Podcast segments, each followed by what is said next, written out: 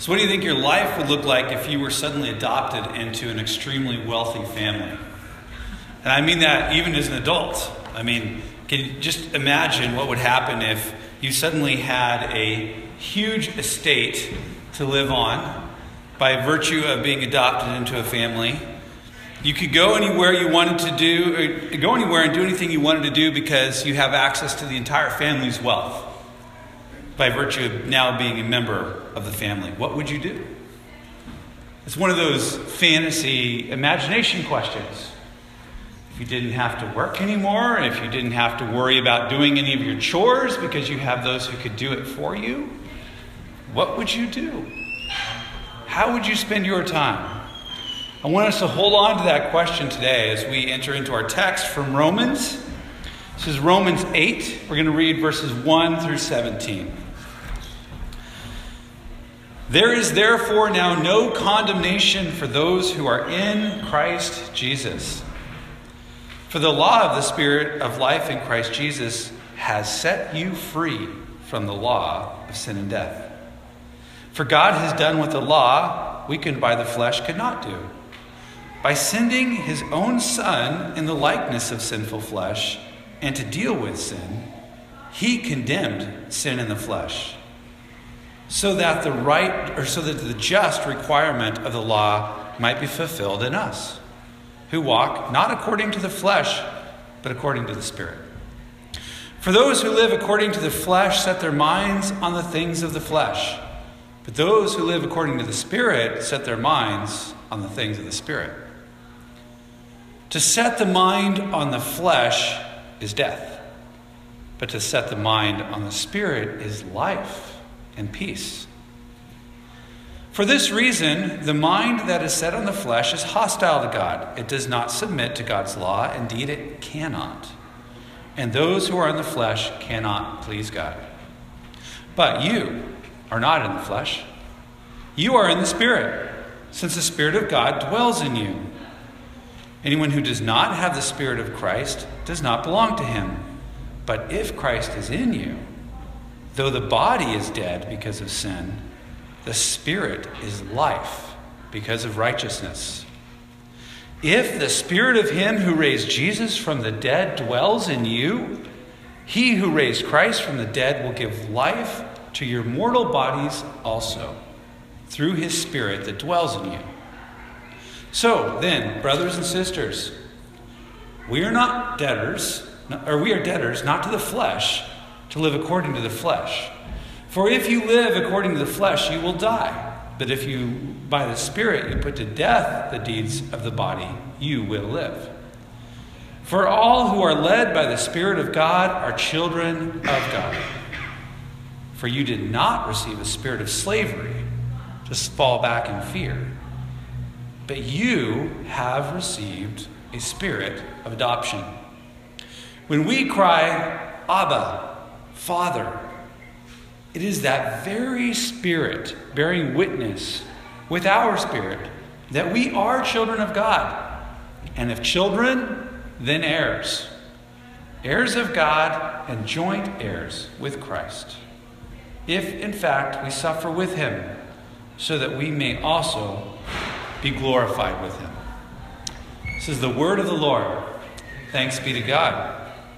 Father, again, we're so grateful for the work of your apostle, Paul, and for the Roman church who heard these words and shared these words and preserved them for us through the power of your Holy Spirit.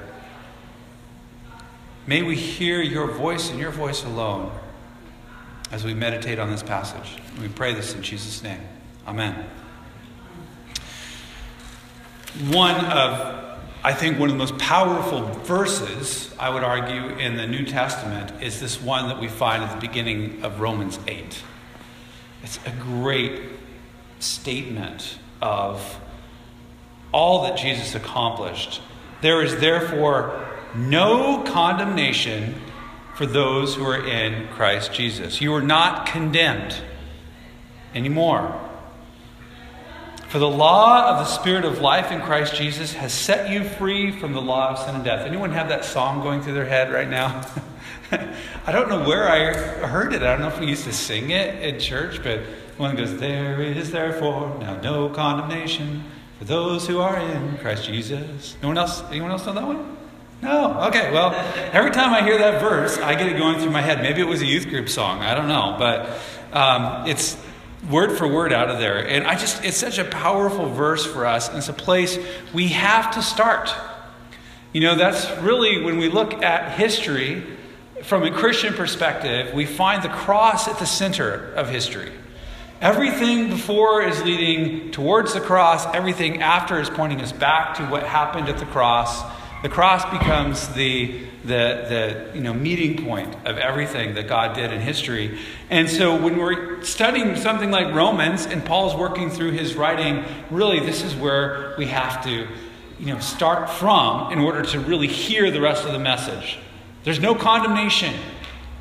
You can forget about the whole guilt thing and the whole putting yourself down and worried about being judged and proving yourself, because in Christ Jesus, there's no more condemnation.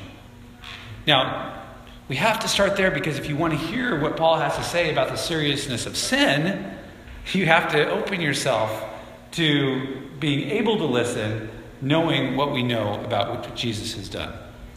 So we, um, in the story of God that we do in our missional communities, um, last week we were at this part of the story when we're talking about the first murder in the Bible, Cain and Abel.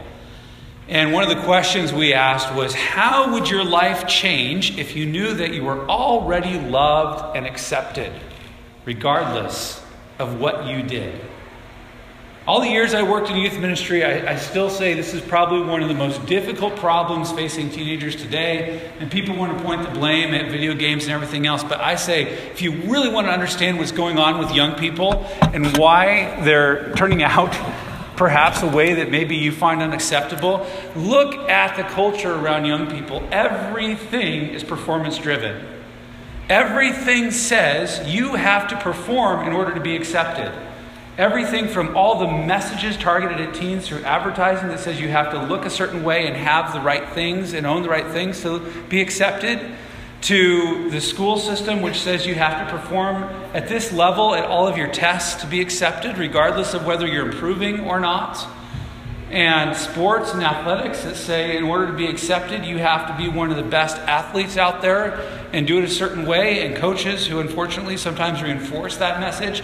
And parents who also look only at grades and athletic performance and behavior. We can all sort of take the blame for that, but kids in this culture are being raised in a performance-driven society. So you want to have a great conversation with teenagers, you start here and you say, what would your life be like if you believed you were already loved and accepted? And see if you can get through that conversation without having tears, because you won't make it. And I'd say as adults, you know, still, if we're honest, we don't always feel like we're accepted. And maybe some of what we do as parents is because we're trying to get accepted as parents. And we want our kids to show that we're good parents or whatever it is. But there's no condemnation for those who are in Christ Jesus. Jesus did it all. Let's start there. If we're going to approach this text in any way of talking about it seriously, you have to deal with this word that comes up over and over in Paul's writing and a number of times here. And it's translated in most of our English translations as flesh. Flesh. This is one of those things where you simply cannot get away from the fact that we're dealing with the translation, and this is why they make pastors suffer through Greek and Hebrew. And I say suffer because that's how it felt to me. Others enjoy it and they go on to be Greek and Hebrew teachers. The rest of us suffer. And we say, we want you to do this because you have to understand that sometimes there just isn't a good way to communicate this. So we do the best we can with English. And the Greek word here is sarx. And it doesn't have a corresponding direct translation into English because it gets used in so many variety of ways. And so even if you just want to study the English literature side of the Bible, and you go through Paul's writing and you look at how he uses the word flesh, you find that it can mean a lot of different things as you go through the context. And so it can make it hard to understand. And so when people say, you know, I read the Bible, but it's hard for me to understand, I go, yeah, I know. That's why we have the Holy Spirit. Thanks be to God to help us through it. Otherwise, we would all be in trouble. But it can mean, this word flesh that we have translated flesh can mean everything from physical matter, just simply like anything, the physical world, to um, the human body, which would be the closest probably to how we think of flesh, although we would say animal flesh too, right? I mean, so humankind, sometimes it's used to just describe humanity and humankind in general. Um, in fact, we have that earlier in this very text too, when Paul's talking about Jesus coming in the flesh.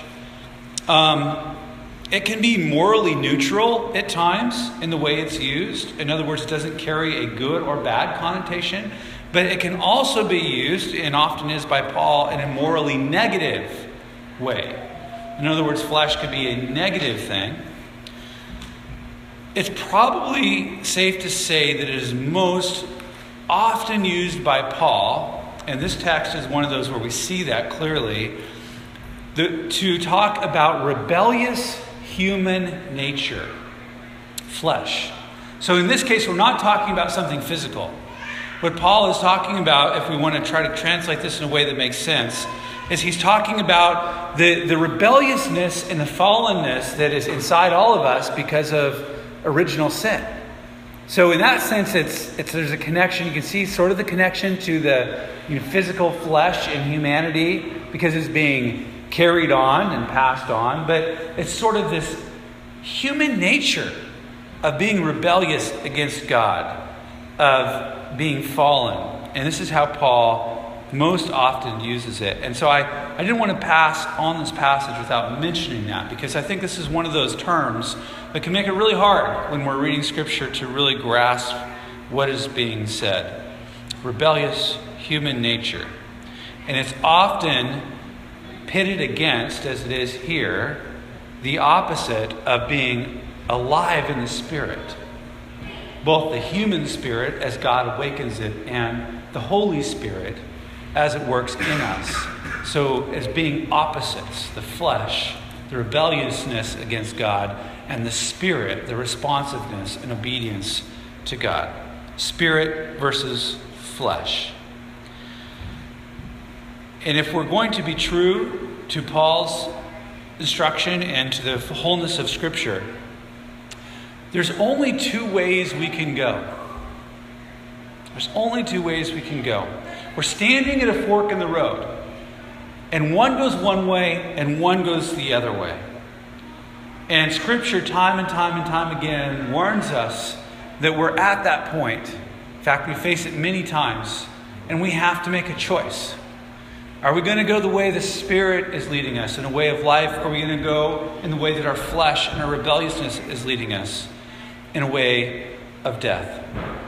I like the way um, one scholar defined flesh as being independent reliance on one's own accomplishments. Independent reliance on one's own accomplishments. In other words, it's that phrase that two-year-olds say, I do myself, right? Independent reliance on one's own accomplishments, the flesh. The spirit being dependence on God and submission to God's rule. Dependence on God and submission to God's rule.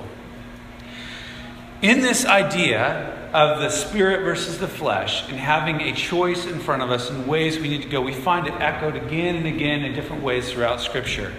Let me read to you just the beginning of the Psalter. This is what we call Psalms. It was the, the hymn book of God's people for a very long time and still is the root of many of our hymns and worship songs today.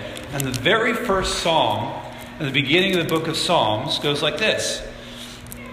Happy are those who do not follow the advice of the wicked or take the path that sinners tread or sit in the seat of scoffers, but their delight is in the law of the Lord, and on his law they meditate day and night. They are like trees planted by a stream of water, which yield their fruit in its season, and do not, and their leaves do not wither. In all they do, they prosper. The wicked are not so. They are like chaff that the wind drives away. Therefore the wicked will not stand in the judgment, nor sinners in the congregation of the righteous. For the Lord watches over the way of the righteous, but the way of the wicked will perish. So you can see the beginning. I don't know what that song sounded like. I'd love to know. The very beginning, it's, it's a, a pairing between those who are responsive to God and those who are walking away and rebellious to God. Deuteronomy thirty fifteen, in the covenant that God made with his people. I have set before you today, God says through his prophet, I have set before you today life and prosperity, death and adversity. If you obey the commandments of the Lord your God that I am commanding you today, by loving the Lord your God, walking in his ways, and observing his commandments, decrees, and ordinances, then you shall live and become numerous. And the Lord your God will bless you in the land that you are entering to possess. But if your heart's heart turns away, and you do not hear, but are led astray to bow down to other gods and serve them, I declare to you today that you shall perish. You shall not live long in the land that you're crossing the Jordan to enter and possess. And if you want to hear another echo of it, in Jesus' words from Matthew seven thirteen, enter through the narrow gate. For wide is the gate and the road is easy that leads to destruction. And there are many who take it. For the gate is narrow and the road is hard that leads to life. And there are few who find it. This is actually one of the things that makes Christianity um, repugnant to so many today in what is increasingly in postmodernism becoming, although some say it's changing again, but becoming a moral relativistic culture, meaning what you decide is right is right, and what I decide is right is right, and as long as we're not condemning each other, then we're okay. But the Bible doesn't allow us to go there if we're honest with what it teaches us.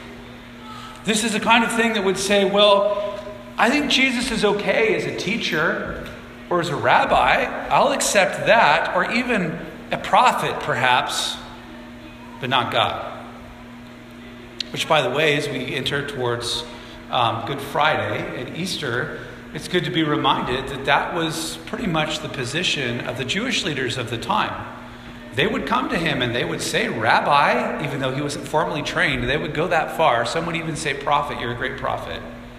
But as soon as Jesus made any claims beyond that, that was when they wanted to kill him. In fact, moral, moral relativism would often just say, pretty much everything's okay, just don't tell me that I'm wrong. Really, the disturbing logical conclusion of this way of thinking is that if nothing is wrong, then everything is right. And people don't want to go there. I love, I love the writings of C S Lewis. And C S Lewis was a brilliant mind. Um, he didn't. He spent most of his life, in fact, his, um, as not as a Christian, simply as an academic and as a scholar. And it was through his relationship with um, J R R Tolkien, who wrote Lord of the Rings, and their little group of um, writers and professors would get together at the pub every week and share their writings. It was through that relationship that he came to know Christ, and then God used his brilliant mind to share with others. And one of the things that bothered C S Lewis even at his time was the lack of logic. He, they, people didn't understand logic and how you build it and how you think about it.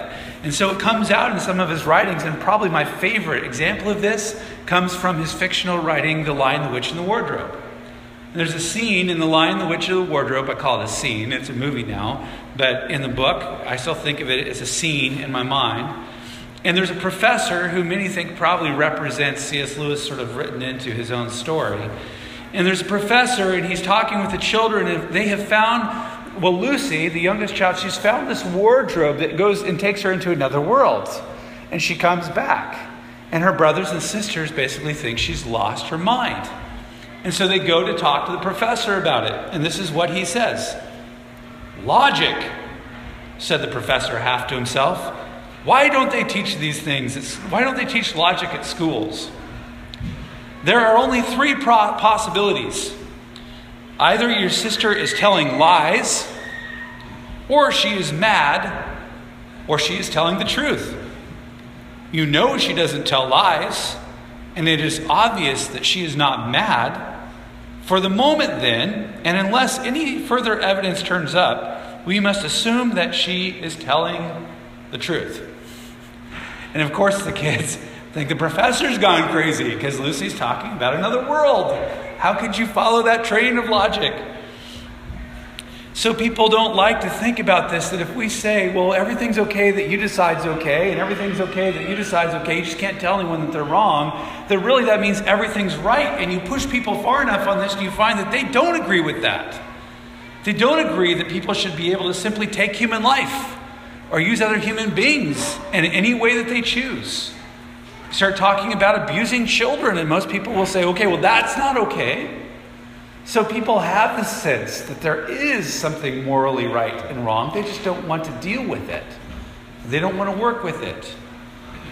And the Bible doesn't let us go there. The Bible says there's only two ways to go. One way is following God's path, and the other way is simply rebellion. And this whole way of thinking feeds into church discipline too.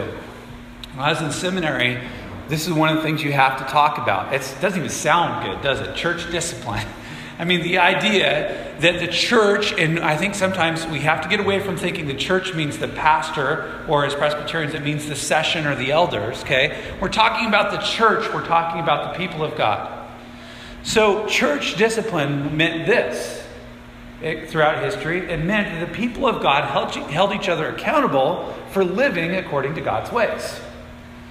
And so we have writings like when Paul says you should cast this person out. And then later he writes back and he says that was for a time of repentance and discipline. Now accept them back, right? So church discipline is, um, in seminary, people would talk and lament about the fact that the church has really lost its spine and ability to do any kind of discipline. But here's the reality. You can't do church discipline when nobody is willing to commit to the discipline of the church.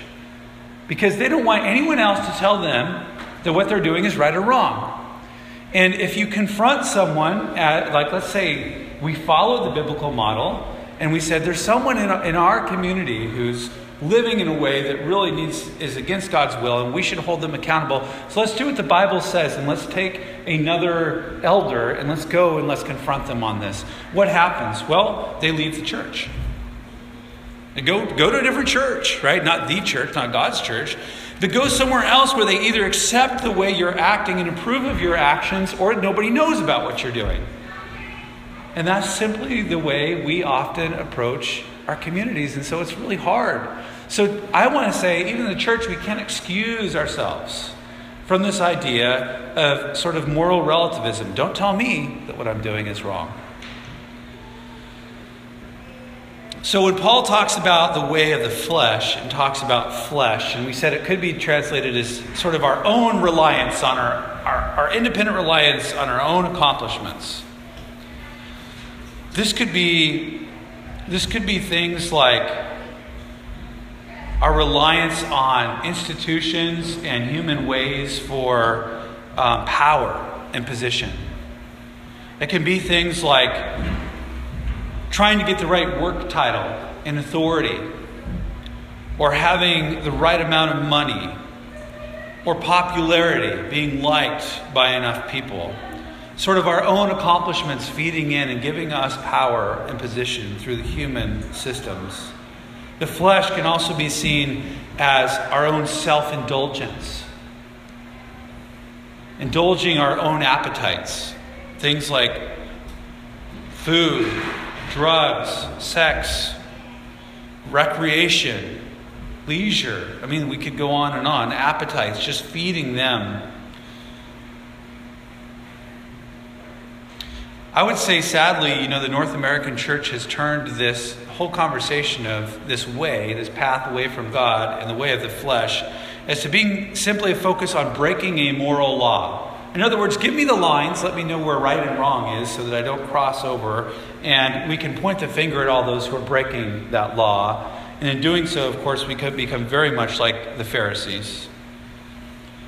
And we know from Jesus' teaching and from Paul's teaching that the flesh issue is bigger than this. It's an issue of the heart, not simply what we do and don't do, but what's going inside of us that would want us to feed into those self-indulgent appetites or crave power or position or authority over somebody else. What is going on with the heart? And I've often heard others say, and I think this is a good one, I, I use this often when I think about my own life. Um, I think in American culture, it's fair to say, look at your checkbook. And what does your checkbook say about where your heart is at? And that's a hard one for us to do. I mean, how much do you give to charity versus how much you pay for your vacations? Notice I didn't say church. I, I'm not going there. I'm just saying charity. How much do you give to those who need it versus how much do you pay for your own indulgences? And I know, you know, we have this conversation. I always feel like a pastor. I have to say, okay, it's not a crime to take a vacation. God doesn't say that's a sin. It's not that you can't pay money for nice hotels. And, but do you see, I mean, all of us get that defensiveness immediately. We're like, well, don't go there. Like, you know, now you're really getting in tested territory. I'm, I'm saying, I don't want to go there with you, but I want to go there with me and God. I mean, really, am I allowing him to go there? What are my priorities? Am I deceiving myself? The North American church has increasingly made it okay for us to live in ways that are very selfish and even condoned it in the name of Christianity and religion, to elevate our family over others. And this is a tough one, okay? I mean, I love my family. I would do anything for my family. But I cannot find anywhere in the Bible where it tells me that my family is more important than the others I'm called to love. And that's really hard, isn't it? I mean, Jesus had some really tough things to say about this. We've also made it okay to elevate saving money over giving. You know, I there's some great stuff out there in terms of how to be good financial managers as Christians. But the ones that really turn me off are the ones who somehow claim that saving our money is a biblical principle rather than giving our money. Because I don't see that in Scripture.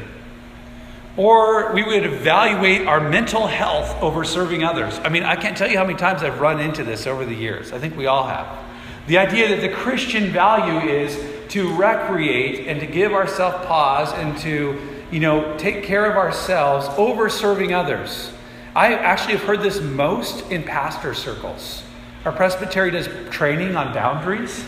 And I am like the most unpopular person in that room every time we do it. Because I just push back on this idea that as a pastor, I should shelter all of my life beyond the hours I give to do ministry from all of you. And I should do that to protect my family and to protect myself and to keep myself mentally healthy so that I can serve you.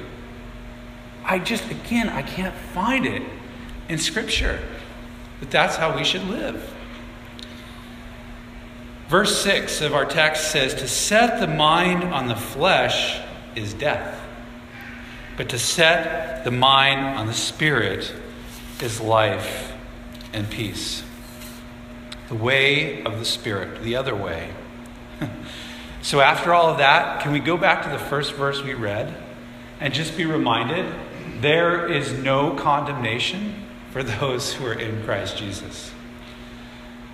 Let's be honest about where God wants us to be honest, but let's not live in condemnation or guilt. That's not a good motive for how we should live. But let's understand that that way, that path that we sometimes justify leads to a kind of death. But the way of the Spirit leads into a way of life where there is no condemnation. The idea that we're fully accepted by God, regardless of how we spend our money, our time, all of those things. He's the only one who matters. So you don't have to prove yourself. So the way of life looks like this. Instead of focusing on how much or how little I give to charity, I understand that I have been given an inheritance that is beyond measuring. I am wealthy beyond my wildest dreams because of what God has given me, and therefore I have no reason to hoard any money. You see how that motivation comes out of a way of life in Christ. I have no reason not to be generous when God has given me everything I need. Fully accepted, fully loved, life beyond death, forever. There's no reason to always think of myself first when I know that life is found in following the way of Jesus and loving others. I love that verse. In uh, verse eleven we read, "If the spirit of him who raised Jesus from the dead dwells in you, he who raised Christ from the dead will give life to your mortal, mortal bodies also through his spirit that dwells in you." This is why we try to read the scriptures in context, because it could easily be said, we could go, oh yeah, Easter Sunday, I get that. If the spirit of Jesus, who you know raised Jesus from the dead, is in me, then God will give life to this body also after I die, and I'll rise again. Okay, sure. But that's not what Paul's talking about, is it? He's talking about now. Did you catch that? He's talking about now. If the spirit who raised Jesus from the dead lives in you, then he will give you life in your mortal bodies. Despite that tendency to want to rebel against God, he's going to give you life. Powerful life. And then we can say, with Jesus, Abba, Father. That word Abba is a word that we leave untranslated so we can hear it. Abba. It just sounds like the word a child would say when calling out to dad. Dada, Abba, right? It's, the, it's a very familiar term for someone to use for God. And Paul says this is what we can do. We can say, Abba, Father. We've been adopted by God. Not only, Paul goes further, he says, not only have you been adopted, but you've been made an heir. You've been written into the greatest inheritance you could ever imagine. And made an heir, and a co-heir with Christ. I mean, the first time I read that, I had to go back and make sure someone didn't make a big mistake, and I checked another Bible. I remember as a teenager, they thought, I knew what heir meant, you know, you're going to get an inherit, but really? Like, you're a co-heir with Jesus Christ? Wow. And so I go back to that question I asked you at the beginning. What will you do? You have been given all of this and more. What will you do? Let's pray. Lord, I ask that as we go from this place this morning, that you would give us your spirit and life, and that you would help us to move beyond a way of living that focuses on performance, that you would help us if we're feeling guilty and condemned to experience the forgiveness and love of your spirit, and that we would have the joy The joy of living life as you have called us to live life. Lord, for those times when we've walked away, we ask for your forgiveness. We thank you for the promise of life in Christ. We pray in Jesus' name. Amen.